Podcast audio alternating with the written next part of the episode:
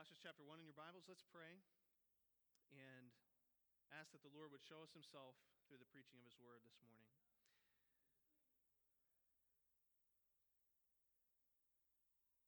Lord, we come to you convicted, convinced that we this week have not lived as the body of Christ in the way that we ought to as much as we ought to, and in light of the great sacrifice that Christ has made by giving his life on the cross.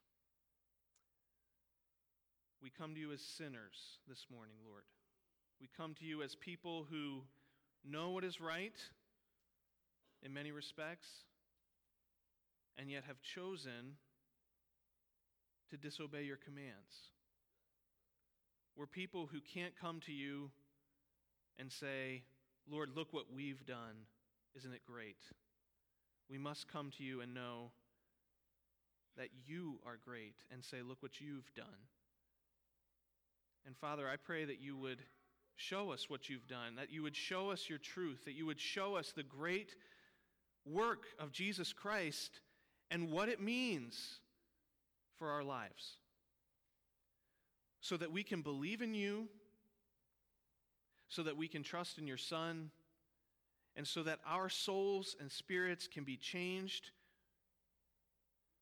and so that we can be a blessing to our community and to the world, a true blessing through the gospel of your Son, Jesus Christ. We pray that you would open up your word and change us today. In Jesus' name we pray. Amen. During my time uh, in Bible college, I applied for a summer job at a Christian camp. And I was very excited when weeks later I got a letter from the camp indicating that I had been accepted as a counselor for that 10 week uh, camp season. See, I had attended this camp a couple of times as a teenager, and I had had a phenomenal experience. I met fantastic people. I uh, had a lot of fun. I experienced a greater sense of God's presence and power in my life, His love for me in the gospel during my time there as a teenager, as a camper. And so I was very excited to find out that I would have the chance to work there as a counselor that coming summer. I was expecting the entire summer to be sort of like that experience, only longer, for a longer period of time. I expected that my ministry, that my service to the Lord at that Christian camp would be a glorious, fun filled time, an incredible experience of God's power. I had prepared myself for God to move in me and through me and to minister. And that did happen. What I wasn't quite as prepared for that summer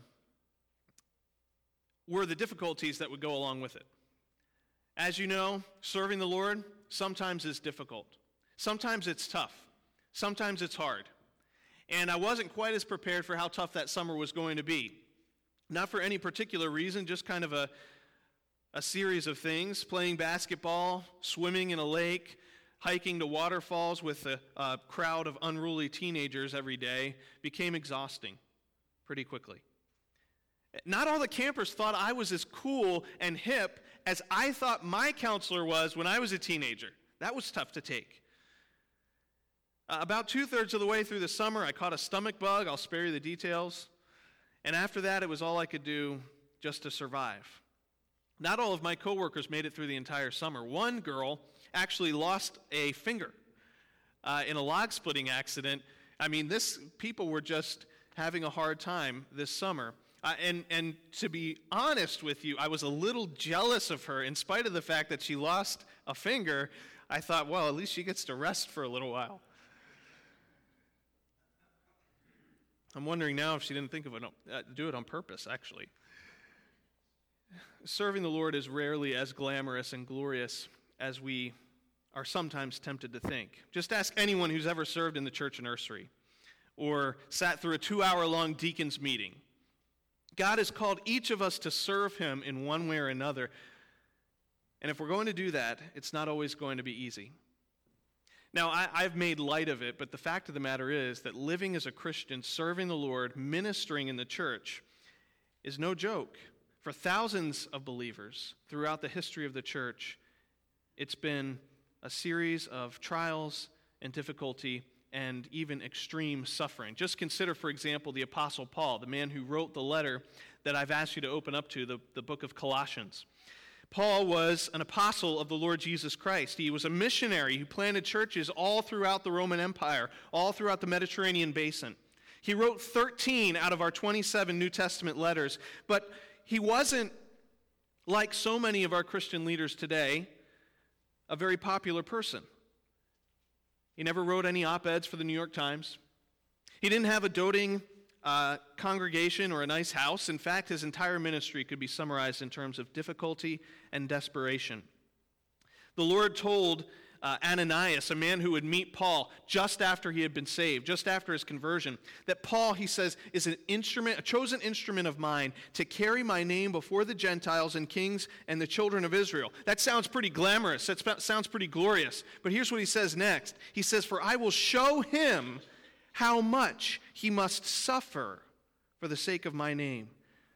Later, Paul himself would write briefly about his troubles. He tells the Corinthian believers about countless beatings, often near death. He says, Five times I received at the hands of the Jews the 40 lashes less one. Three times I was beaten with rods. Once I was stoned.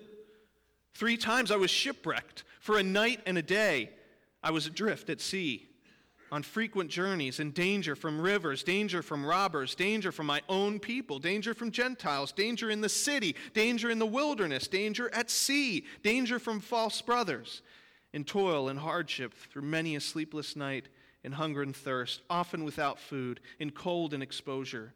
And apart from other things, there is the daily pressure on me of my anxiety for all the churches. Both the biblical record and the annals of history tell us that God's faithful servants are not, uh, are not people who go through life without trial. They, they don't go through life without difficulty. Paul's experience is not the exception, it's the rule. Even uh, men who ministered during the time of uh, when Christianity was most popular, you could say, people like William Carey and Adoniram Judson crossed oceans, battled fever, buried children all for the sake of the gospel. Just a few weeks ago, a brother came to our church in Louisville and shared how when he converted from uh, Buddhism to Christianity and became a follower of Jesus Christ, his family literally held a funeral for him. They, they acted as though he was dead just because he became a follower of Christ. And maybe you yourself have had a similar experience. Maybe not to that degree. But you found that in your service to the Lord Jesus Christ, in your ministry here at the church, just in your everyday life as a Christian, trying to do what God has called you to do, it's not always easy. It's difficult. Maybe this morning, having begun your Christian walk with vigor and energy, you've grown tired. Your ministry efforts feel like you're pushing a heavy rock up a steep hill you never get a break. You sympathize with the Apostle Paul in the passage that I just read. I mean, your, your ministry is hard. And yet, here's what Paul says in, in Colossians chapter 1. Let's read, go ahead and read verses 24 through, through 29. You'd think Paul would be having a difficult time with the circumstances that God has called him to experience. And yet he says in verse 24, Now I rejoice in my sufferings for your sake. And in my flesh, I am filling up what is lacking in Christ's afflictions for the sake of his body, that is, the church, of which I became a minister according to the stewardship from God that was given to me for you to make the word of God fully known. The mystery hidden for ages and generations, but now revealed to his saints. To them, God chose to make known how great among the Gentiles are the riches of the glory of this mystery, which is Christ in you, the hope of glory. Him we proclaim warning everyone, and teaching everyone with all wisdom, that we may present everyone mature in Christ. For this I toil, struggling with all his energy that he powerfully works in me. So the question, of course, is why? Why is it that Paul can say here in verse 24, I rejoice in my sufferings? Why would you say that? Why would you say, I rejoice in serving the Lord even when it brings difficulty and distress to my life? Even when God calls me to suffer, how can we, when God calls us, as He surely will, to suffer hardship in our own Christian lives? And this passage offers some profound answers to that question. It, it gives us hope and joy in the midst of our difficulty when we're called to serve the Lord. But before we really get into those, let's pause for a moment and just observe what it is that Paul does not say. Why, why does he say, uh, I rejoice in my sufferings? Here's a couple things that he does not say. He does not rejoice in suffering because of the intrinsic value of suffering itself. He's not a masochist, right? He's not someone who's just a glutton for punishment. He doesn't love to suffer. He's no sick, pathological obsession with suffering for its own sake. He, he doesn't rejoice in suffering because of some physical benefit that he gets out of it. Now, that's something that we're all tempted to do, right? Uh, not that there's anything wrong in and of itself with running 12 miles or doing a seven day cleanse or taking a cold shower or, or whatever the latest trend is for uh, someone who's in, into health and fitness. But that's not why Paul rejoices in trials. It's not because he gets some kind of physical benefit out of it. He doesn't rejoice in suffering because uh, it takes him to some kind of higher plane of spiritual knowledge or existence. That's not what he says. Now, that may sound a little strange to us, but the Colossian believers were, were dealing with just that temptation. There were false brothers coming in and saying, hey, the body, your, your flesh is evil, and you need to set it aside and deny it and experience a higher plane of existence in your spirit. And that's not what Paul says. Causes him to rejoice in suffering. And, and perhaps most importantly, he doesn't say, I rejoice in suffering because I, I'm somehow atoning for my sins or the sins of others. You know what I'm talking about? We feel guilty we feel like we've done something wrong, and so we sort of punish ourselves in order to make up for that. I'm talking about self flagellation. That's, uh, we, we feel guilty about our, our uh, lack of zeal for Christ, so out of guilt, we write a check and we put it into the offering plate so that we can send missionaries overseas. Out of guilt, out of self affliction. And, and that's not why Paul says he rejoices in sufferings. I want to emphasize this because it does seem like that's sort of what he's saying. Let's read it again in verse 24. He says, Now I rejoice in my sufferings for your sake, and in my flesh I am filling up what is lacking in Christ's afflictions for the sake of his body, that is the church. Doesn't it sound like Paul's saying, I'm suffering, and that kind of makes up for what Christ didn't do? Doesn't it sound like Paul's saying, Christ died on the cross, he suffered for sinners, he got us so far, and here I am. I'm coming along and I'm suffering too, and I'm going to fill up what's lacking in what Christ has done. I'm going to suffer a little bit more, and between Christ's sufferings and my own sufferings, along with the suffering of the other apostles, we're both going to kind of team up and, and we're going to suffer, and, and as a result, there will be salvation and uh, blessing for the rest of God's people. Doesn't it seem like that's kind of what Paul's saying? What does it mean when he says, I'm filling up with the, what is lacking in the afflictions of Christ? Well, I don't think he means that his suffering has any redemptive value. He's not suffering on behalf of sinners like Christ suffered on behalf of sinners. For several reasons. Uh, first of all, that would go against the whole tone and tenor of what Paul's saying in this epistle, um, this letter if you were to take 15 minutes out of your day, maybe 10 or 15 minutes, you could read through this entire book, and you'd find that Paul is, is hammering home the message that Jesus Christ is everything to the Christian. Christ has done it all. You, you would find that Christ is the uniquely glorious creator and savior of all, and that any hope of being reconciled to God the Father must always and only come through one's relation to Christ. Paul couldn't do something to save other people, he's just a man. But Christ is the Savior. Not only that, but that would contradict Paul's writings in other places in the Bible. Consider Romans chapter 3, where Paul says, All have sinned and fall short of the glory of God, including Paul, and are justified, justified by his grace as a gift through the redemption that is in Christ Jesus, whom God put forward as a propitiation by his blood to be received by faith. Salvation is all of God and all of Christ, as Paul teaches in other places. So, what does it mean that, what, what is Paul saying then? Well, to really understand that, we have to go to a parallel passage, and I want you to turn there with me just real quickly to just a few pages back to Philippians chapter 2. So turn in your Bibles to Philippians chapter 2. It should just be three or four pages back.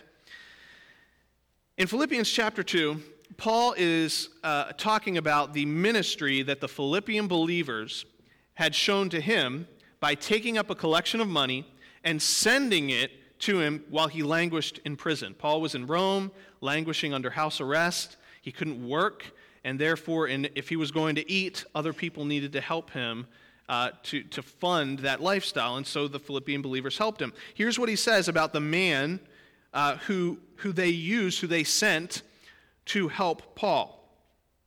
He says, I'm sending him back to you. Okay, and then in verse 29, receive him in the Lord with all joy and honor such men, for he nearly died for the work of Christ, risking his life, and watch this, to complete what was lacking in your service to me. So, what did this man do? What did Epaphroditus do? Well, you have the Philippian believers. They've taken up a collection of money, they've gotten it all together, and so they've sacrificed on Paul's behalf. But they're over in Philippi. This is hundreds of miles away from where Paul is, is languishing in prison. So they have this money. They've already collected it, but it doesn't help Paul until it gets into his hands. And so what they did was they've picked out someone in the church, a man by the name of Epaphroditus, and they said, You take the money and you bring it over to Paul in Rome, where he can actually use it. So, what was lacking in the service of the Philippian believers in Paul's case? What was lacking is they had already made the sacrifice, they had already done the ministry, but no one had taken it to Paul. You see what I'm saying? So Epaphroditus filled up what was lacking in the service that they had towards Paul. So, taking that back to the Colossians passage in verse 24, what is it that's lacking in the afflictions of Christ? What's lacking? What's lacking is not that Jesus Christ's sufferings on their behalf were incomplete. It's not that Jesus, when he died on the cross, he couldn't quite save people and he needed some help. What's lacking is that the Colossian uh, the, the people living in Colossae and, and all throughout Asia Minor and all throughout the Roman Empire, people even living today, didn't know about the gospel of Jesus Christ. And so, someone like Paul needed to suffer and needed to go through difficulty and he needed to go through trials in order to take that message of the gospel and bring it to the Colossian believers. You see what I'm saying? Paul filled up what was lacking in the Lord Jesus Christ's sufferings because he took that message of Jesus' sufferings and he brought it to the Colossian believers at great personal cost. So Paul is saying, I'm rejoicing in my sufferings for your sake, and I'm filling up what was lacking in the sufferings of the Lord Jesus Christ, not because I'm helping Jesus suffer on your behalf, but I'm taking what he's done and I'm bringing that message to you. So Paul is saying that the Colossians, along with the millions of other souls living in darkness throughout the world, didn't know anything about it. And he brings this message to them. So we've talked about what Paul's not saying causes him to rejoice in his trials as he ministers for the Lord Jesus Christ. He's not talking about he loves suffering, he's not getting any benefit out of it for himself, he's not trying to help Jesus along. Jesus has already suffered on behalf of sinners. So, why does he do that? Why should you? Why would Paul lean into difficulty and trial when he could just choose an easy, a lighter path? Well, Paul rejoices in his sufferings, as we'll see in this, in this text, because he had a solemn stewardship from God. He had a message to deliver, and he knew that it was his calling to take that message to the ends of the earth a life saving truth of the message of the, God, of the cross. And it's that very reason that emboldens us as well. Do you know that if you're sitting here today and you're a Christian, you're someone who has believed in the Lord Jesus Christ, you, you've asked God to forgive you of your sins, and you know that Jesus' blood was shed on your behalf so that you could be right with God, that you have a stewardship as well? The Apostle Paul's stewardship was amazing. He had the message of the Lord Jesus Christ, the message of the cross, a solemn stewardship of God, and he needed to take that to people in Colossae and all throughout the Roman Empire. And God has given you a commission as well a solemn stewardship. Look what he says in verses 25 and following. He says, I'm, I'm rejoicing in my sufferings, verse 25, of which I became a minister according to the stewardship from God that was given to me for you. Here's what it is to make the word of God fully known, the mystery hidden for ages and generations. So, what Paul's saying is it's the message of the gospel and Paul's commission to proclaim it to all nations that overflows with joy even in the midst of sufferings. And I'd like to take the rest of our time just briefly this morning to show why this makes total sense. Why would you go through difficulty and suffering and trial and, and lean into hardship for the sake of the ministry, for the sake of your service to the Lord? Because the message that we've been given, the ministry to which we've been entrusted, is so amazing and magnificent that it causes us to forget all those other things. So consider with me, first of all, the magnificence of the message. The message of the gospel is unlike any other we see from our passage today. Why is it a magnificent message? Well, it's a divine message. It's a divine message. It comes from God. L- listen to what he says.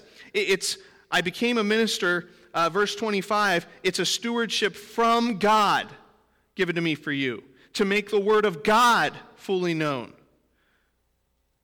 To them, verse 27, God chose to make known how great among the Gentiles are the riches of the glory of this mystery, which is Christ in you, the hope of glory. So, this is a message from God. It's a magnificent message. It's not from any man, it, it originates with the creator of the universe.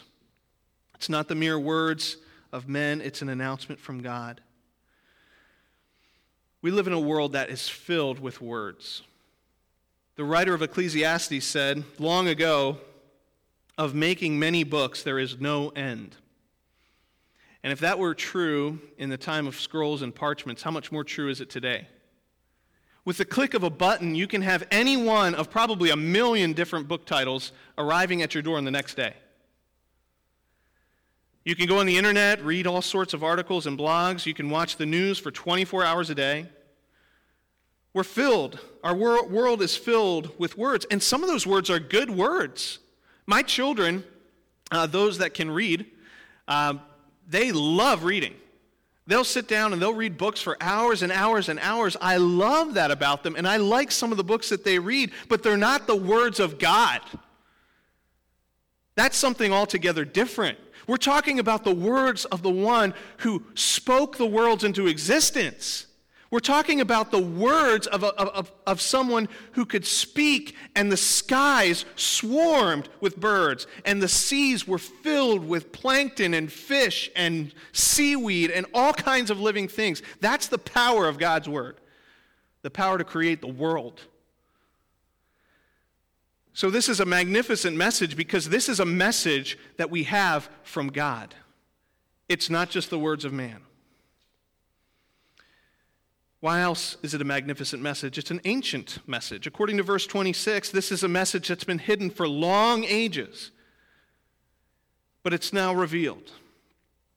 All the prophets of old, all the angels from all of time past have looked into this message of the gospel, this mystery, and have wondered what it was that God was doing, how it was that He would accomplish this salvation. This is an ancient message anticipated for many centuries.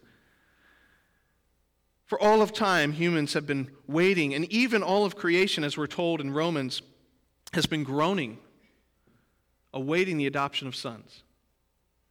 For centuries, the saints walked by faith, not seeing when or how God would fulfill his promises, but trusting that one day he would. And now, in the person of his Son, Jesus, we've been given that ancient message, long anticipated. The message is magnificent also because it's a profound message. Reading between the lines here in this passage and throughout the rest of this letter, it's clear that the Colossian believers were drawn away by a kind of false teaching that was mixing up the teachings of, of Jewish theology with some of the local mystery cults. And then what they were doing, and what was so uh, appealing to them, is they were offering to people who would deny themselves and become a part of the community a sort of secret knowledge. Like, if you come into this community and you do all the things we're asking you to do, and we finally initiate you into this community, we will give you secret knowledge that only you possess. And people were, were tempted by this. They wanted to know how does Christ fit into all this? And they began to teach these really, uh, really disrespectful things about the Lord Jesus Christ. And, and the Colossian believers were tempted and drawn away from the gospel because of these teachings. And, and Paul says, yes, the mystery of the gospel is in fact a mystery. But he doesn't mean that it's something hidden from all people. He means that it's something that's hidden but now revealed.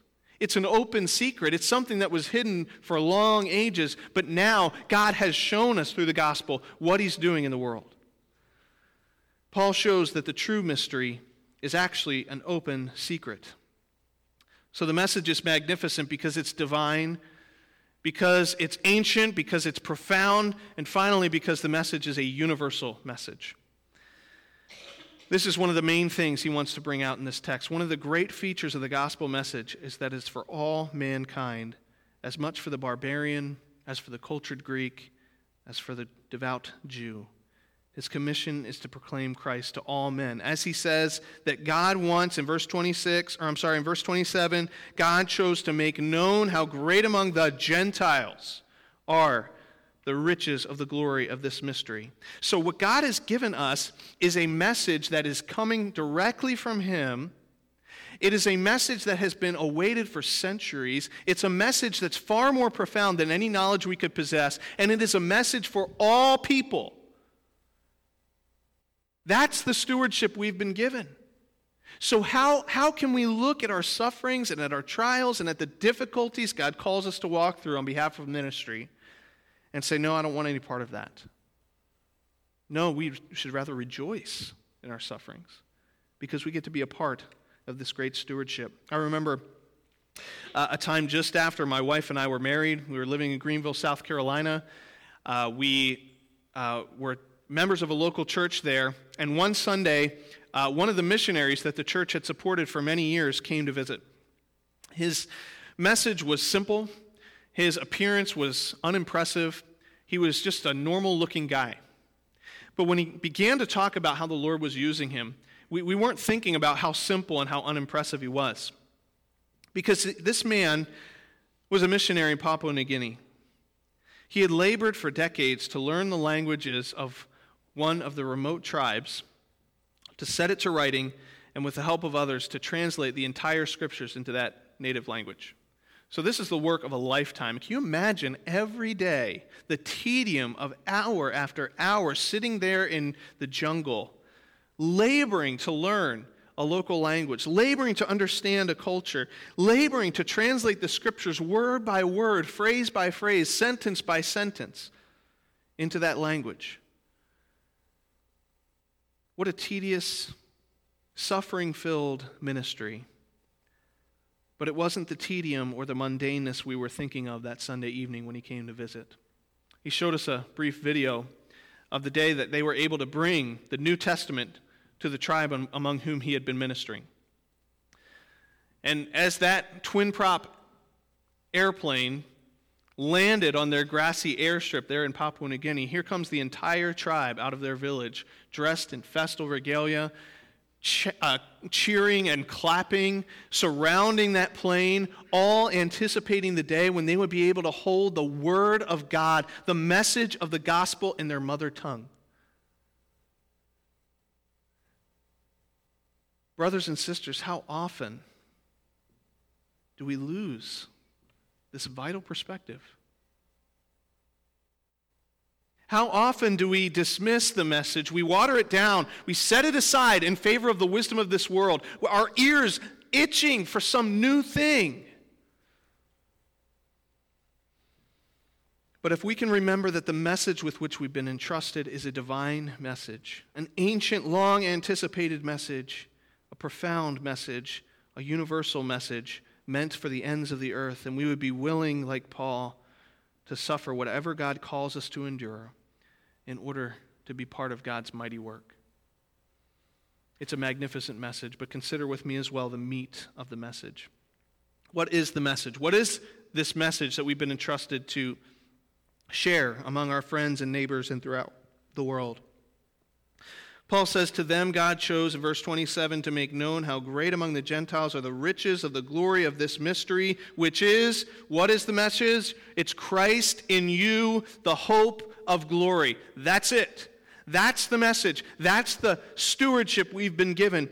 And, in that small phrase, these few words, is packed so much insight, so much theology that we really don't have time to break it all apart, but we will take a few minutes just to consider what it is that Paul's saying. Paul says it's Christ in you. This message, this stewardship we've been given, is not just a truth, it's a person. What we're offering to people when we open up the Word of God is a person, the Lord Jesus Christ. The message is Christ. And Paul gives us a glimpse into his blessed nature earlier on in chapter 1 of this epistle. He says he's the image of the invisible God, the firstborn of all creation. By him all things were created in heaven and on earth, visible and invisible, whether thrones or dominions or rulers or authorities. All things were created through him and for him, and he is before all things, and in him all things hold together. He is the head of the body, the church. He is the beginning, the firstborn from the dead, that in everything he might be preeminent. This is the person that our gospel message is about. The one who created all of the earth, the one who gave his life and shed his blood so that sinners could be saved. This is the person about whom the gospel is. And we're not just saying that it's about Christ because we say that Christ is in you. Paul tells the Colossian believers Christ, that amazing person, is in you. What does he mean by that? How can one person be in another person? especially when that person is the Son of God. Well, Paul, when he, he talks about Christ in you, he's talking about the fact that the Spirit of Christ is actually dwelling in every believer. He makes it a little more clear in a parallel passage. We won't take time to turn there. Uh, but Christ, uh, Paul says in another place in Ephesians chapter 3 that Christ may dwell in your hearts through faith. In other words, uh, what we're experiencing as believers is Christ through his Spirit being in us, being in ourselves. He, he, he intercedes for us before the gracious throne of the Father. He, he reminds us of his teaching and his character. He comforts us and encourages us through his presence. He reminds us to stay away from sin. Jesus himself illustrates this in John 15. Remember what he said in John 15? Abide in me and I in you? As the branch cannot bear fruit by itself unless it abides in the vine, neither can you unless you abide in me. I am the vine, you are the branches. Whoever abides in me and I in him, he it is that bears much fruit, for apart from me, you can do nothing. So, what Paul is saying is that Christ is in us. That is, we draw our nourishment spiritually from Him. We are secure in Him. Our security is not in and of itself, it's in Jesus Christ. And, and Christ is in us. We're constantly connected to Him through His Spirit. And He says it's Christ in you. Now, who were these Colossian believers? Colossae was not an important city. It was, used to be, long before Paul came along and before his friend Epaphras planted a church there. But it had long since fallen into insignificance. It wasn't an important town, it wasn't an important city. The people living in there and the people who were members of the Colossian church were not important people at all. And yet, the Lord Jesus Christ, the one who created the worlds and shed his blood for sinners, was in them. I don't know many of you. Eh, I don't know any of you. But I do know that if you will believe on the Lord Jesus Christ, if you will receive him, that is, if you'll believe in his name, trusting by faith that his death on the cross paid for your sin and made it possible for you to be reconciled to God, then you are welcome in the family of God. It doesn't matter what your last name is. It doesn't matter what you've done in your past. It really doesn't. It doesn't matter how much money you have. It doesn't matter what the color of your skin is. If you will believe in Jesus, you are welcome in the family of God in Christ. That is a powerful message, isn't it? And friends, if you're already in the family of God in Christ, that's the message to which you've been entrusted. I mean, how much are we willing to suffer and to go through difficulty to get that message out? And he says that Christ in you, this message constitutes the hope of glory. This is none other than the bold assertion that those for whom this is true will one day behold the glory of God in the face of Jesus Christ for all of eternity.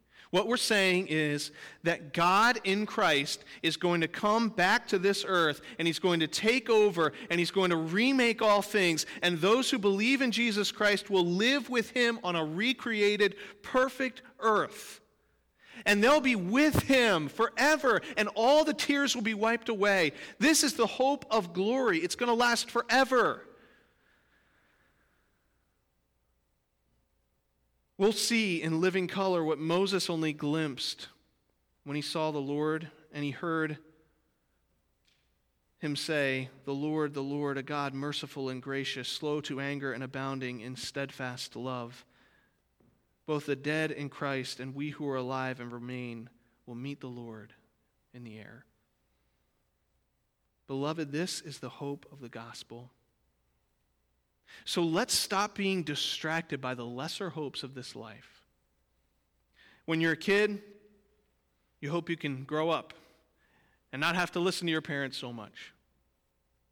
We hope we can get our driver's license and be able to go wherever we want to go. We hope to graduate from high school. We hope to graduate from college or get a job or get a promotion. We hope to find someone we like and eventually get married. We hope we can maybe have children. We hope our children will just get out of that toddler phase. We hope we can buy a house. We hope we can buy a bigger house. And on and on it goes until our life is gone. What is your life? It is a vapor that appears for a little time and then vanishes away. Friends, the things we think are so important mean nothing. They're a shadow, a blink in the grand scheme of things. They're a speck of dust floating into the distance. Whether or not the gospel helps you to be more successful in your business ventures, whether it improves your love life, whether it helps you enjoy uh, life's simple pleasures more, those are all good things, but they are not important in comparison with this the hope of glory. That day when we'll all stand before the Lord Jesus Christ and behold his face. The, reason the gospel is important is not because of all those simple things, all those lesser things. It's because your soul will last forever. It's because the glory of Christ is infinite and unsearchable. The hope we have in Christ is simply this those who have Christ will enjoy the most sublime, blessed, fulfilling, meaningful, pleasing existence for all eternity on a renewed and perfect earth in the presence of the smartest, most interesting, most kind, most just, best being ever to live. So we can lean into difficulty because of this magnificent message and because of the meat of the message And finally, because quickly, the, the method of the message. I mean that the message that we've been entrusted to demands of us a certain strategy that Paul outlines at the end of the chapter. He says in verse 28 Him we proclaim, warning everyone and teaching everyone with all wisdom that we may present everyone mature in Christ. For this I toil, struggling with all his energy that he powerfully works within me. This is very simple. If it's true that Christ in you is the hope of glory, if that is the most important thing and that everything else pales in comparison with this message, if it's true that I can even rejoice in suffering because I've been entrusted with this great stewardship, then why would I ever be distracted by any other message? I want to preach Christ. Paul says we proclaim Christ, warning every man and teaching every man in all wisdom. Why? So they can have a better marriage? Not in and of itself, no. Why? So that they can be happy and, and, and not suffer because of their sin? Not in and of itself. No, why do we do that? So that we can present every single person mature and complete in the Lord Jesus Christ. I'm looking for that day when we will all stand before the judgment seat of Christ. That's what I care about.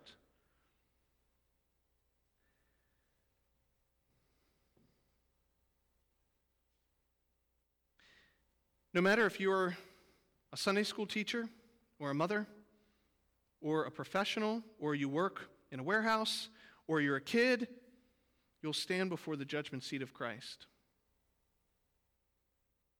And so will everyone you ever interact with. And we need to focus.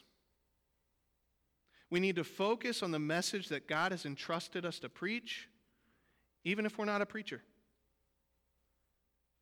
We need to not grow distracted by the good things of this life, ignoring the best thing, the gospel of the Lord Jesus Christ. And so you can see why it makes sense that Paul would say in verse 29 For this I toil.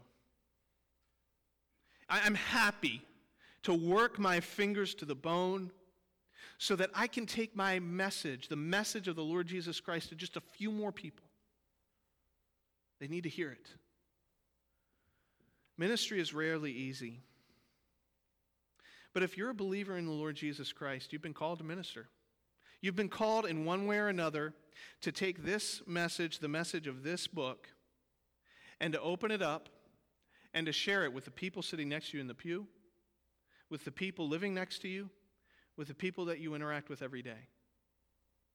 It may mean that you might miss out on a few football games. You, may need to open your home to a troubled foster child. You might need to stretch your finances a little to send that missionary to Southeast Asia. You might spend a sleepless night in prayer, but the stewardship you've been given is infinitely, totally worth it. Rejoice in the difficulties of ministry because the magnificent, hope filled, life completing message of the gospel has been given to you by God so that you can fulfill the stewardship He's given. Let's pray.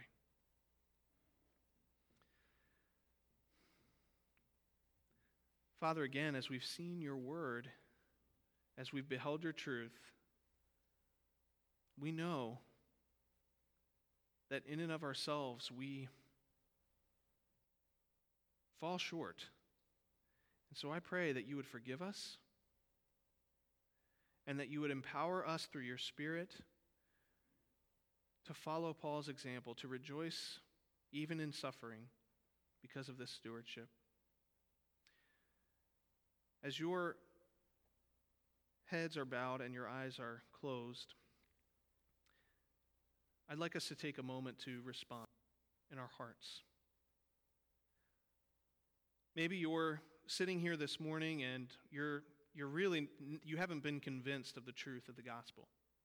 You're not a Christian. Or perhaps you would say, I'm a Christian, but not because you believe in Jesus Christ, but more because you're a member of a church or you've been baptized or because your family is Christian. But you don't really believe it in your heart that Jesus died for sin so that you could be right with God. Friend, I would urge you to consider the message that we've talked about this morning. Consider the fact that one day you'll stand before the Lord Jesus Christ. And I hope that in, in a moment as we sing our final hymn, that you'll take the time to seek out one of the deacons, myself, one of the members of this church, and that you would initiate a conversation so that we can show you how you can be right with God today, a forgiven follower of the Lord Jesus Christ. But maybe you're sitting here and you are a believer, you're a Christian, you've believed the gospel. I wonder if you've shied away from what God has called you to do. I wonder if you've held back when God's called you to do ministry, when God's called you to serve Him, because it would be hard. Friend, I, I hope that this morning you would commit to change and that you would commit to serving Him and rejoicing in the difficulty because of the worthwhileness of the message. So at this time, we're, we're going to, uh, to have a hymn. I, I think let's just maybe take a few moments to um, think about this in our hearts. If you'd like to come forward, there'll be men uh, standing ready to, to speak with you about that. Um, but let's just take a moment in silent prayer as we're pr- praying and as, as the, the song begins uh, to do business with the Lord.